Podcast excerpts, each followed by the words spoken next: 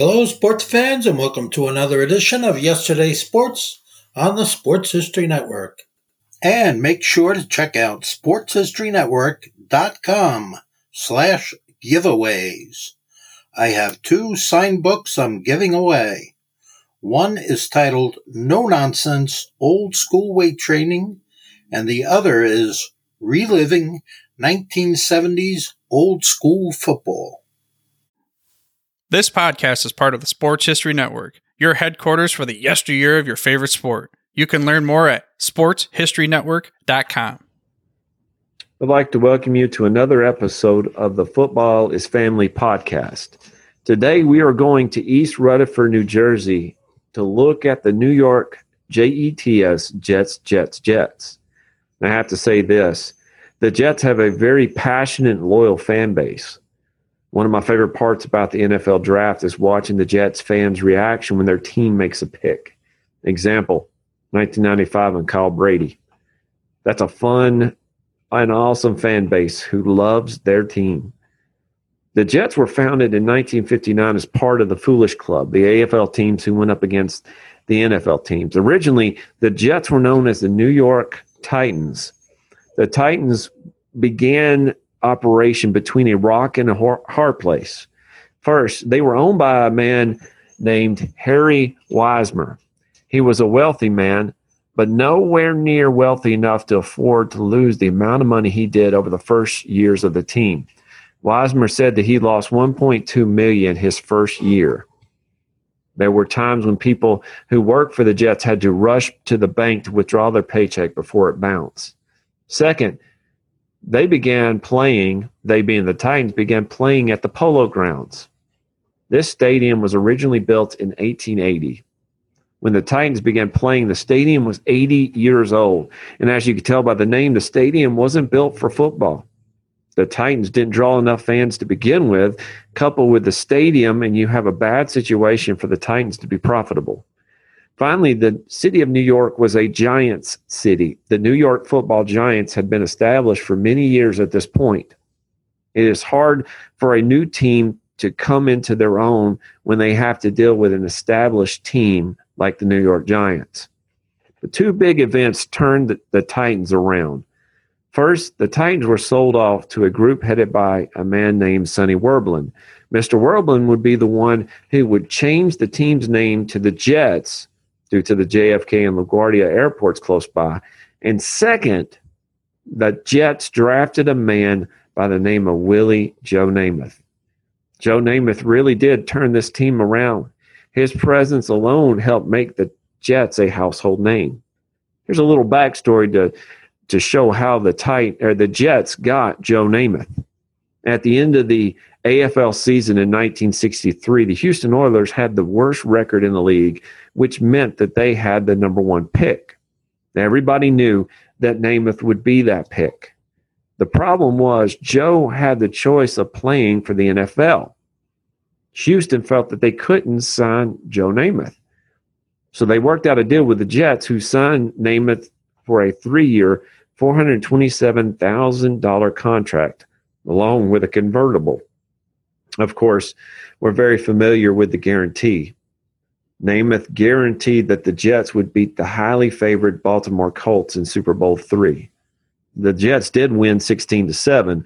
One of the most iconic scenes in football history is watching Namath run off the field holding his index finger in the air. That is classic NFL.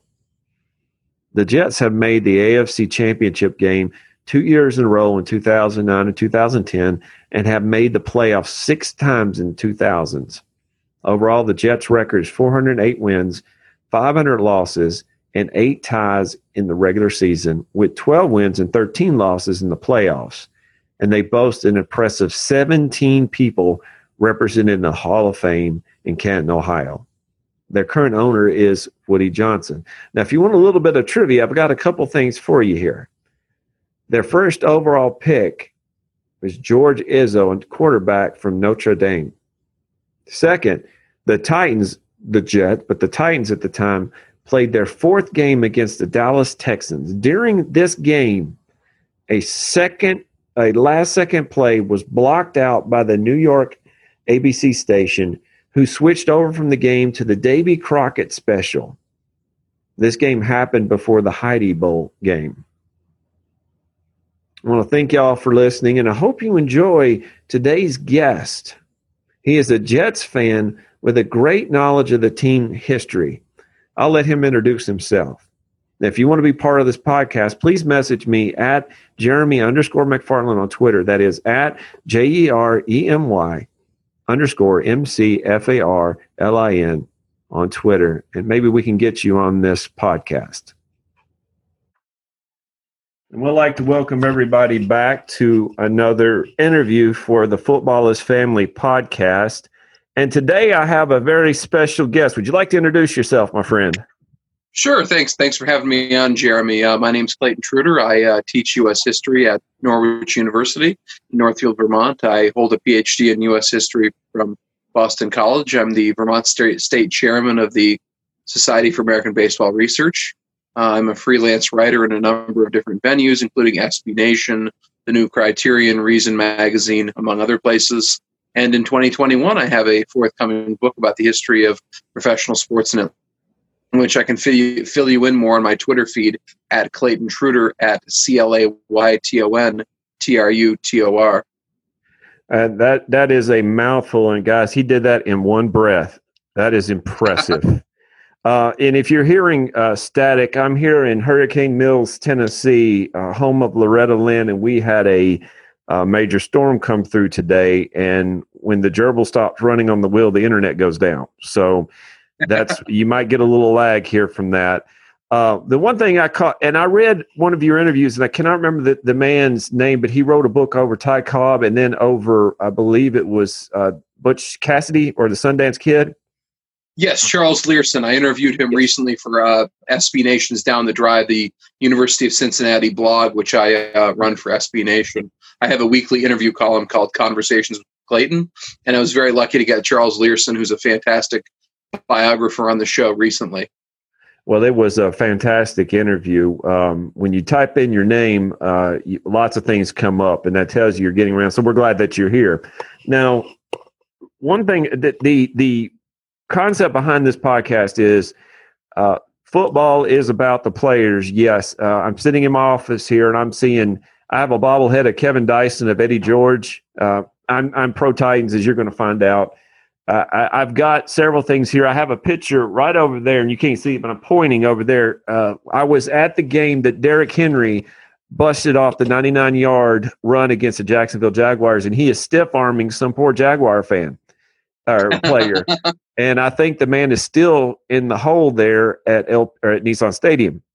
You know, football is about the players, yes, but more importantly, it's about the fans. And what better way to learn about the fans than to get a little bit of history about what makes each fan base special? So I am told uh, by you that you are a Jets fan.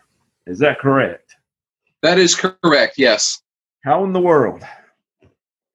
My mom, um, I, I, often say, raised me in the Church of Joe Namath. She was one of many young women of the baby boomer generation who embraced uh, Joe Namath as the icon of the sport as it was becoming more broadly popular across the national landscape. Um, in New England, which you know is seen as Patriots country now, it was a lot more um, flexible in terms of team support. Previously, there were some Jets fans, there were some Patriots fans.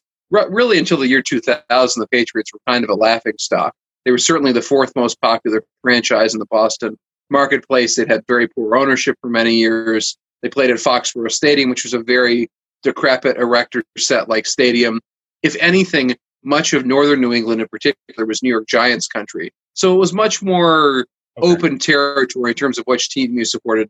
And my mom had been a diehard Jets fan since the Namath era, and she was the primary sports fan in my household. So I ended up supporting the teams that she supported, which are the Boston teams, except for the Patriots, and then the New York Jets. So, so we are talking. See, we can relate. I like the Bruins. I'm okay. the Celtics the Boston Red Sox are my team. Um, in Joe Horrigan, Horrigan's book, uh, NFL Century, and I don't know if you had a chance to see that yet. Oh, love that book. Love that book. Yeah. Fantastic book. Uh, he talks about how Robert Kraft uh, knew he had to build a new stadium, and he took a chance to build a new stadium, buying blue steel uh, for the stadium uh, in that chapter, which is uh, fantastic. Uh, yes, that and stuff I didn't know, um, uh, but that is a great book. But so, so uh, I was going to ask what were the teams in in the North at the time, but during the '60s. One thing that I have read about the Jets is they, when the AFL started, you know, the Houston Oilers, which became my Titans, mm-hmm. they were successful. You had the uh, the Dallas Texans, which eventually became the Kansas City Chiefs. They yep. were successful.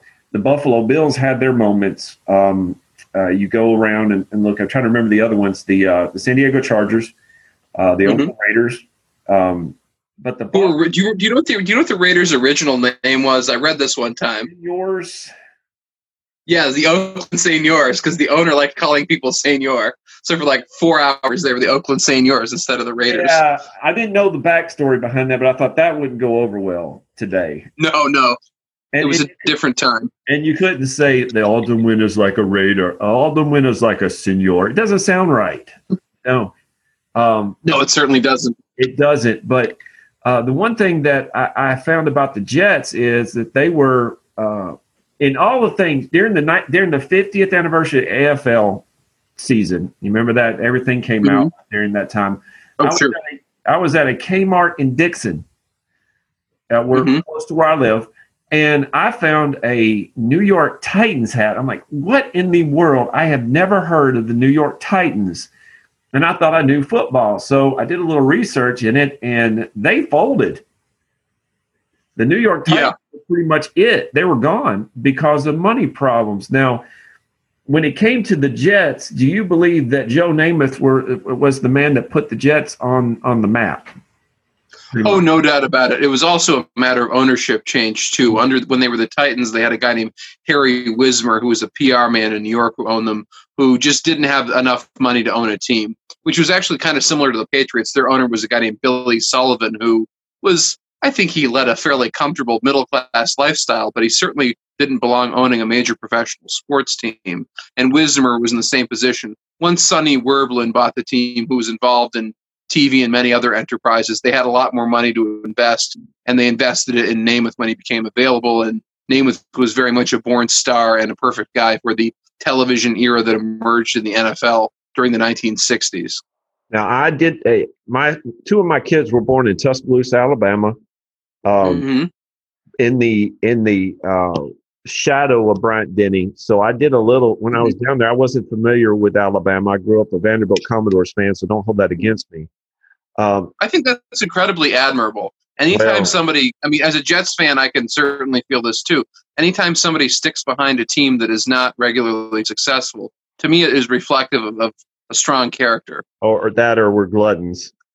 Um, but I did too. not know because I thought that the you know, Joe Namath asked for about four hundred thousand dollars and a car, and I can't remember the exact car he wanted. It was a caddy, I believe. I think so. Yeah. But they, but he had a, a doctor basically tell the ownership of the Jets to not sign him because of his knees. Yeah, in Mark Kriegel's uh, excellent biography of Namath, it talks about that this was a very physically compromised young man. That if he was playing now with similar knees, a lot of people would have hesitated to draft him that he was from day one playing on borrowed time. And some people will, will look at his record and say he kind of declined after, say, 69, 70. This is a guy who was just not physically whole from a very young age. And it's remarkable he was successful for as long as he was, considering just that he was a very much hobbled man by the time he was 22, 23 years old. But would, would the Jets have won the Super Bowl without Joe Namath? Oh, cer- certainly not. Um, I mean, although I mean, there's an excellent uh, new book called Beyond Broadway Joe by a guy named oh, I follow him on Twitter. I, I read part of it. Uh, my mom, who's a big Jets fan, read it recently too. Um, um, it's essentially about the contributions of the other guys on the team. Yes. Certainly, the, the whole team um, played a significant role in it, but I think Namath is the driving force behind the run, and certainly the face of the franchise and the face of the American Football League too as uh, it approached the uh, merger.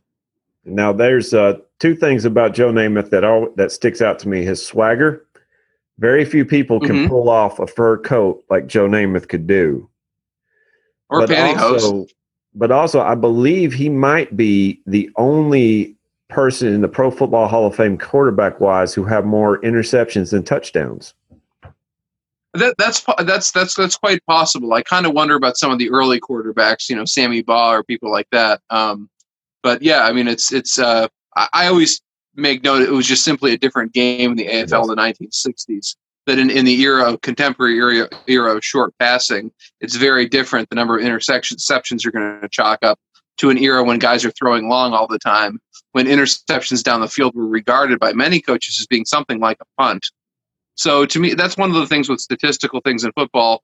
More than I think pretty much any other sport, it's kind of apples and oranges, comparing a lot of the different statistical aspects, particularly with quarterback play. I think. Um, because if you look at the contemporary quarterback stats, you assume all of them are better than all of the quarterbacks from the past.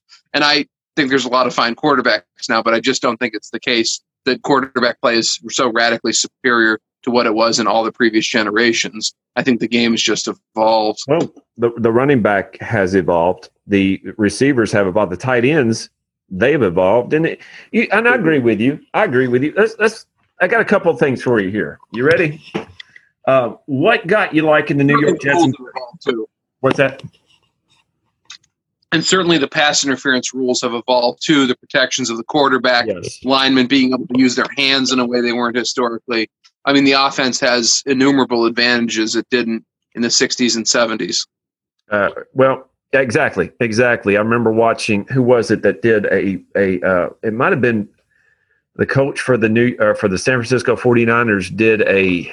My mind went blank for his name.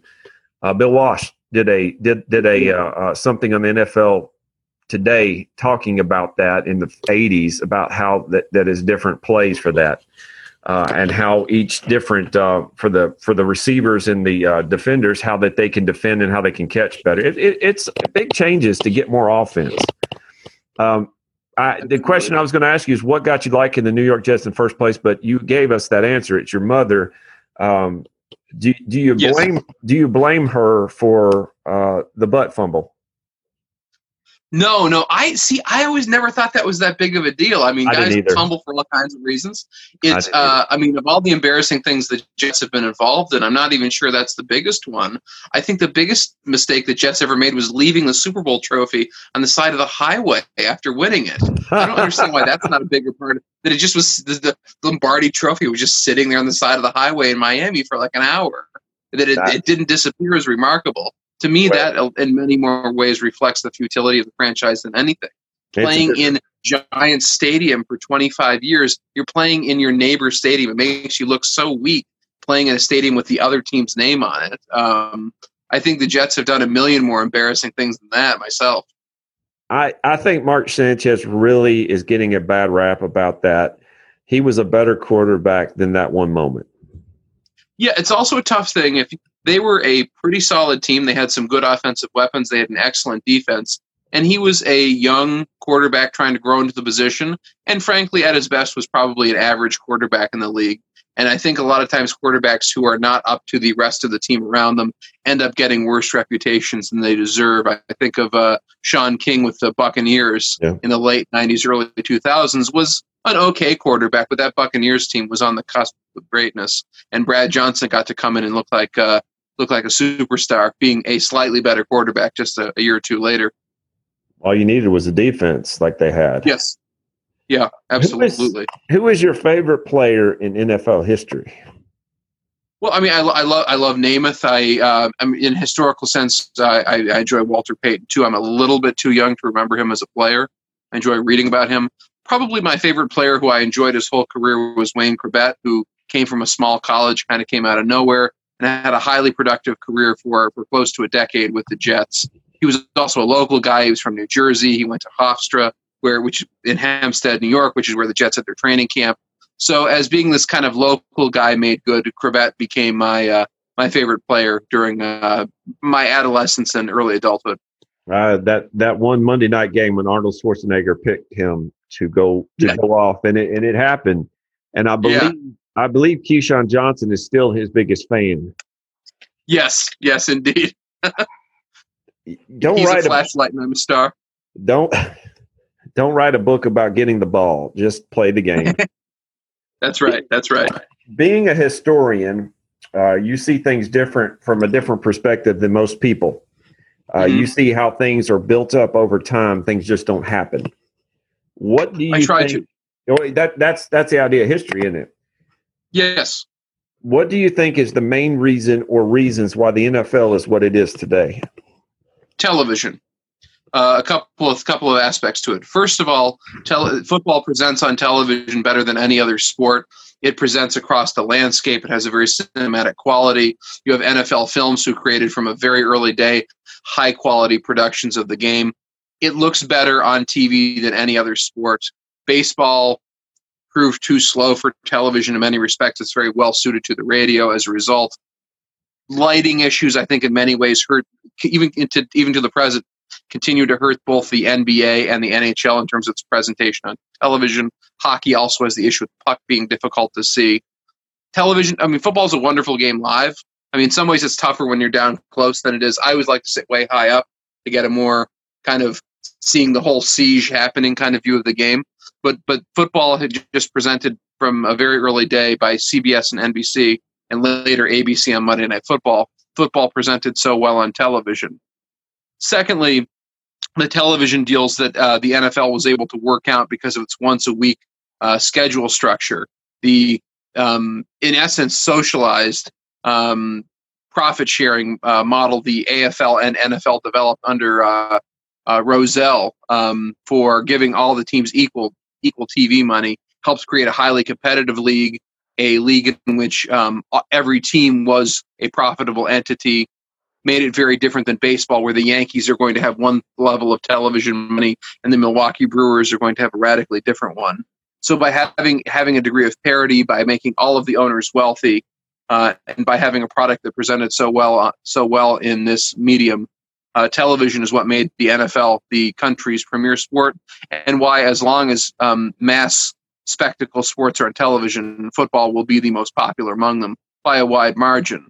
I always laughed two or three years ago when people talked about the NBA. Oh, the NBA is the wave of the future, as it has been for 40 years. I mean, the NBA playoffs have had two, two and a half million people watching them. When they have um, when they have Sunday football games in a couple of weeks, there will be 10 times as many people watching almost every game. I went to uh, the NFL draft. I didn't stay for the draft itself, but when it came down to Nashville, I had to go and see it because I didn't want to get stuck Oh, in yeah. Second Avenue. And I want to say there were tens of thousands of people in that one area for the draft. And I have been told, and, and if I'm wrong, let me know, uh, that there's more people who watched the first, second, and third days of the draft than the NFL playoffs in the past few years. Really, I didn't know that. I I I, I don't know. I I believe it. I think it's quite possible. I don't have the numbers in front of me, but I remember reading that. I believe it was in Street and Smith or Athlon's uh, Hmm. last year, and uh, I don't quote me on that. But um, let me tell you, I've been to several Nashville Predator games. It's great live. I can't watch it. Yes. I can't watch it on TV. I can listen to the radio, but I can't watch it on TV. But pro football, uh, what I like to do is I, I like to mute the commentators on the TV and listen to Mike Keith uh, and Dave McGinnis for Mhm. Titans Radio, and, and that's what I like to do. Mhm. But the problem is, it's not synced up. you hear about Yeah. the play before you see it, but uh, I agree with you on that. Now, uh, got a question. I want you to think about about your knowledge. We got about 100 years of NFL football to think about. hmm You can start any quarterback right now for your team throughout the years. Go back to Sammy Baugh, Otto Graham. Who would it be? You know, I, I I love Sammy Baugh because you got a guy who can play defensive back, who can punt for you. I mean, you have an incredibly versatile player in Sammy Baugh. I think he'd be a great choice. I was actually watching some footage of, I think it was the 1950 NFL championship game recently, which was the first one after the AAFC NFL merger. Yes. And it's amazing how well Graham throws the ball. He throws a very catchable ball. He throws a tight spiral on a very terrible day. It was when that game was played with a ball which is certainly not of the quality of a contemporary NFL ball. The degree to which he looked like a contemporary passer, I think, is is shocking. I think Otto Graham would be a great choice. Um, I mean, I'm certainly prejudiced on behalf of Namath. Uh, I loved watching Brett Favre throughout his career. I thought was a very entertaining player to see. Um, to be frank, a lot of the elite quarterbacks of the moment I find a little stiff to watch at times. I mean, they're they're so good, they're so perfect uh, in terms of their progressions and everything. I, I think I kind of fear a degree of uh, color and character has been lost from quarterback play by it being so regimented into these very highly scripted um, progression based offenses. I mean, there are really no, gen- I mean, almost no genuinely terrible starting quarterbacks in the league anymore, and I think it's in part reflective of of the um, of the change in quarterback play. So I would almost certainly pick a guy who is not a quarterback uh, of this moment. Uh, I, I, guess those would be the guys in my conversation. Staubach is incredible to go back and watch. He's just such a sleek player. Um, uh, had had a great long ball. He, um, I think it's underrated the degree to which he was an excellent running quarterback too. He got even though his career was relative, his career was relatively short because of both having served in Vietnam, um, but also he got hurt a lot because he was running and scrambling and diving around a lot too. But going back and watching Staubach, he's an incredibly sleek player to watch on the field too. Um, I guess I answered the question with about five or six different quarterbacks, oh, but those would be the, the, guys that come to mind. Um, just don't ask Otto Graham to do a Wheaties commercial. Have you seen the videos of that? No, I, I, know nothing about this. I believe it was Wheaties, but they were trying to market Otto Graham, and he won. He won, I think, ten years that he played. He won titles just about every year, but yeah, was not an actor. He was not an actor. Uh, Roger Staubach to me could was is somebody him and Ken Stabler could make it today. Oh yeah. Now yeah, I, I agree with that completely. Uh, um, you would want Roger Staubach to be the face of your your franchise.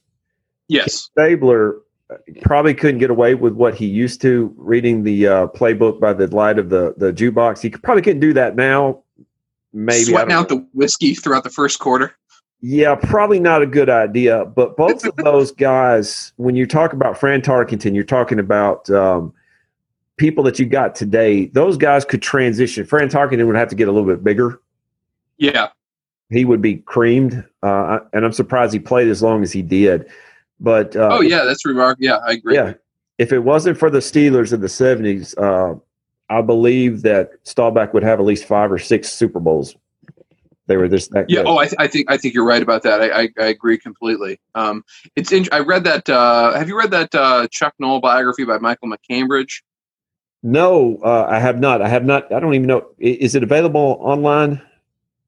Yeah you can get it. I actually think i think the, I've, I've read it and listened to it. I think the first time i heard it i heard it on audible. I, I do a month to month subscription on that and which i think is a i love it when i'm commuting and stuff listening to audible.com uh, um, but I, yeah, I listened to that book, and man, Bradshaw does not come off well in that presentation. That he just seems like he was a very um, tough guy to deal with day to day. A lot of his teammates didn't seem to like him. And really, for the first half of his career, he was a guy who just seemed like he didn't have it together in terms of his performance uh, in a consistent basis. They nearly, if I remember correctly, they nearly benched him for uh, the guy, he, Jefferson Street Joe. Uh, my mom Jim Gilliam. Yes, he um, he lived up in Nashville for a long time. Uh, who Joe Gilliam, if it wasn't for the fact of injuries and, and, drug abuse, would probably be a Hall of Famer. Poor guy. Yeah, absolutely. I mean, the first half of the, their first championship season, I think Gilliam started half the games. Yes, and he um, because fantastic. he just got sick of. Yeah, he got sick of Bradshaw just throwing crazy interceptions and doing dumb stuff. But see, that's where you get back and look at how history has changed and progressed the quarterback. Uh, you're talking about people that it's become more of a thinking man's game. And mm-hmm. that, that's the idea is just, and that's where Brett Favre, Brett Favre would make you, oh, he's got it. Then you make you break your heart. Yes. And throw into triple coverage and everything. And I, I, feel like I he did that on purpose sometimes. I think he, he almost liked the game to be a really theatrical kind of thing. Um, part of me just wonders that about his personality. See, I can't say too much because I, I do that on Madden a lot. Wonder why Ryan Tannehill has a lot of interceptions. That's just me. Um, what is the one thing about Jets history you would like to own right now? If you could have an item, an item. You know, of all the questions, that's the one I've been thinking about the most. I've been pondering that for a couple hours because I'm not really that big of a memorabilia guy. I think if I could do anything, I would want Joe Namath to give my mom a call. I talked to my mom for like ten minutes. That would mean the world to her. That would, more than owning any kind of particular thing. That's that's the thing. Jets kind of thing. I would experience. I'd want to have. Now I want to tell you this because I am one. Are you a mama's boy? Oh, no doubt about it. I, am one too, and I'm. There's nothing wrong with that, folks. There's nothing wrong with that. uh, I have, I have some. Uh, the, the, the big things I have around here. I, I, got to meet Chris Johnson his rookie year. Oh down wow! The Titans, and I and and he took a picture with my son, signed something for me. Uh, but one thing that somebody gave me is an autograph card with Kevin Dyson, and it's a it's a drawn of the Music City Miracle, and he has Music City Miracle nice. underneath it. And you know, it's just a football card, but that means something. It's something that means something to you, like your, the Joe Namath call would mean something. Um, mm-hmm. now you got probably the one of the biggest upsets of all time, Super Bowl three. The Baltimore mm-hmm. Colts should have rolled over that team. Should have rolled over that team. It seems. Um, I mean, some people have tried to kind of counterfactually present. Well, they were kind of slow. They were kind of a team that was on their last legs. I, I don't buy that. I think the Colts probably, if they played ten times, would have won that game nine of them. Um, it's just a lot of circumstances came together. And from one thing from a book I read called "Collision of Wills" by um, um, by Jack Gilden, which is really a, an excellent uh, account of the Shula um, Unitas relationship. It seems like. Uh, Shula's arrogance in many ways kind of cost him in some big games time after time early in his career. He certainly learned from it, but uh, I mean, they blew that the, the shoot. I mean, whether it was the '64 championship game against the Browns or Super Bowl three, his early or, or, the Super Bowl against the Cowboys, I think it was Super Bowl six where they yes. got beat 24 to three. He had a way of losing big games and coming up small in those moments early in his coaching career but he did learn from it. Do you think he is the uh, the greatest coach of all time until about two more years and Bill Belichick takes that title? Uh, I don't. I, I think about that a lot. Um, and what Vince Lombardi did was pretty incredible. I kind of love the simplicity of their offense and the ability to execute it so well. Um, uh, I mean, Belichick is tough to argue with. It's remarkable what he's what he's done. Um, I mean, Chuck Noll's tough to. I mean, would be. I think someone could certainly argue on behalf of yeah. him. I think in terms of inventing what running a modern team is like, Landry could certainly the argument could be made for him. Bill Walsh, I think the argument could be made for. Um, I think there's like about five or six guys in the conversation. I think it's really a matter of taste uh, in a lot of ways. I would almost lean Noll, I think, but um, in part because I think he's been, and I, partially because I read that biography recently, so I've been thinking about Chuck Noll but I think he's also been maybe a little undervalued among that kind of Mount Rushmore of coaches. What you need is a seal here and a seal there, and you go up the alley. And that was the yeah, that's Bay, right. that was the Green Bay running play. And I tell you, they told you it was coming. Good luck yeah. stopping it with with, with Forrest Gregg, and, and then you got, you know, you got their running back. It's that was an amazing team, amazing team. Yes, certainly was. And Bart Starr really doesn't get a lot of credit because they didn't ask him to throw a lot. But if it wasn't for him, I don't think they would have won what they did. Yeah, I guess he's kind of the ultimate game manager, isn't he? That if if you can hang a title on somebody, and I'm sure he didn't mind it because he, you know, he's got the rings to prove it. Got one mm-hmm. more question for you, my friend, and I will let you go for the day. What makes okay. football family to you? Now you've explained about your mother. Is that mm-hmm. part of it? Oh, certainly. Yeah, absolutely. From the time I was a little kid, I mean, the weekends in the fall was either my brother and I playing football or um, watching watching pro football, watching college football. It's just just a, just just um, the the rhythm of our lives in the fall was built around football from the time I was a very little boy. Um, I um, I mean, I was I was also thinking. I, th- I think you had a question about the first uh, first time I ever watched a football game. I got thinking about that too. Um, it was specifically it was January 31st, 1988 was my first recollection specifically of watching football. It was Super Bowl 22 with the uh, Redskins and Broncos, and I was a pretty little boy, and uh, we don't well, talk about I guess that. a rather little boy. We don't talk and, about um, that. Oh, are you a uh, what? Are you a Redskins fan or? Oh, it's a Bronco fan, forty-two to ten. We don't talk about that. Okay, well, okay, but my point is actually brought positive for the Broncos. I went to bed after the first quarter of that game. I was, you know, my mom's like, "Oh, I'll go to bed." I got school the next day. The Broncos were ahead ten to nothing when I went to bed. you know, barefoot Rich Karlis had just kicked the extra point to make it 10 nothing. So I was like, oh, the Broncos are going to win the Super Bowl. And then, you know, all hell broke loose in the second quarter. But uh, that is my, yeah, that's my first, first. I'm, I'm sure I was sitting around football games. was the first one of which I have a conscious memory. For whatever reason, um, I was like, I was like six, I was six, seven then.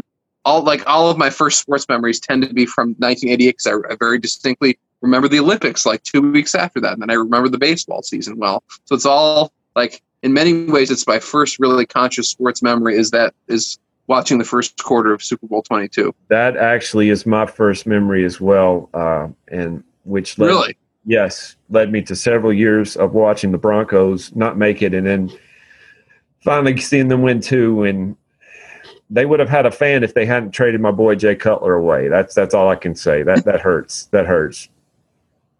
That I'm so glad to hear you. I have been a such a Jay Cutler defender for many years. I think that the the the fact that a guy who dealt with diabetes was able to have such an impressive football career is one of the most understated sports stories of recent memory.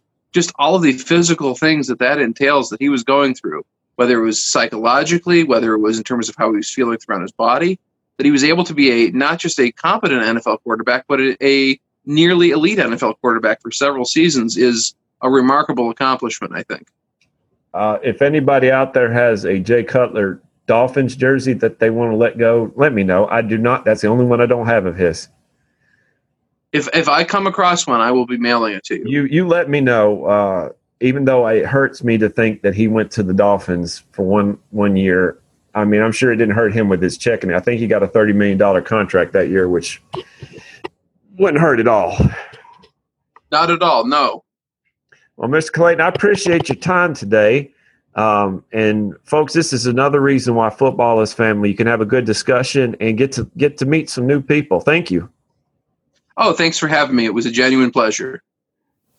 This podcast is part of the Sports History Network, your headquarters for the yesteryear of your favorite sport. You can learn more at sportshistorynetwork.com. Hey there, sports history fan. This is Arnie Chapman, aka the Football History Dude, and I wanted to thank you for stopping by to listen to another episode here on the Sports History Network. Our podcasters are passionate about uncovering and sharing sports stories from yesteryear. And if you didn't know it already, we have over 30 shows across the network covering all sorts of sports history topics. In fact, here's a glimpse into one of our awesome podcasts here on the network. Join George Bozeka, the president of the PFRA, and myself, John Bozeka, each month for the Professional Football Researchers Association official podcast We'll discuss the history of the game, the many names of the game, and so many different things for you, making the history of football not only entertaining, but fun at the same time as we join you on the Sports History Network on the official PFRA podcast. How about that? I bet you're super hyped to go listen to that new podcast, right? Well, to learn about this show and all the other podcasts on the network, head over to sportshistorynetwork.com forward slash podcast. Again, that's sportshistorynetwork.com forward slash podcast. Head over there today to find your next favorite sports history podcast.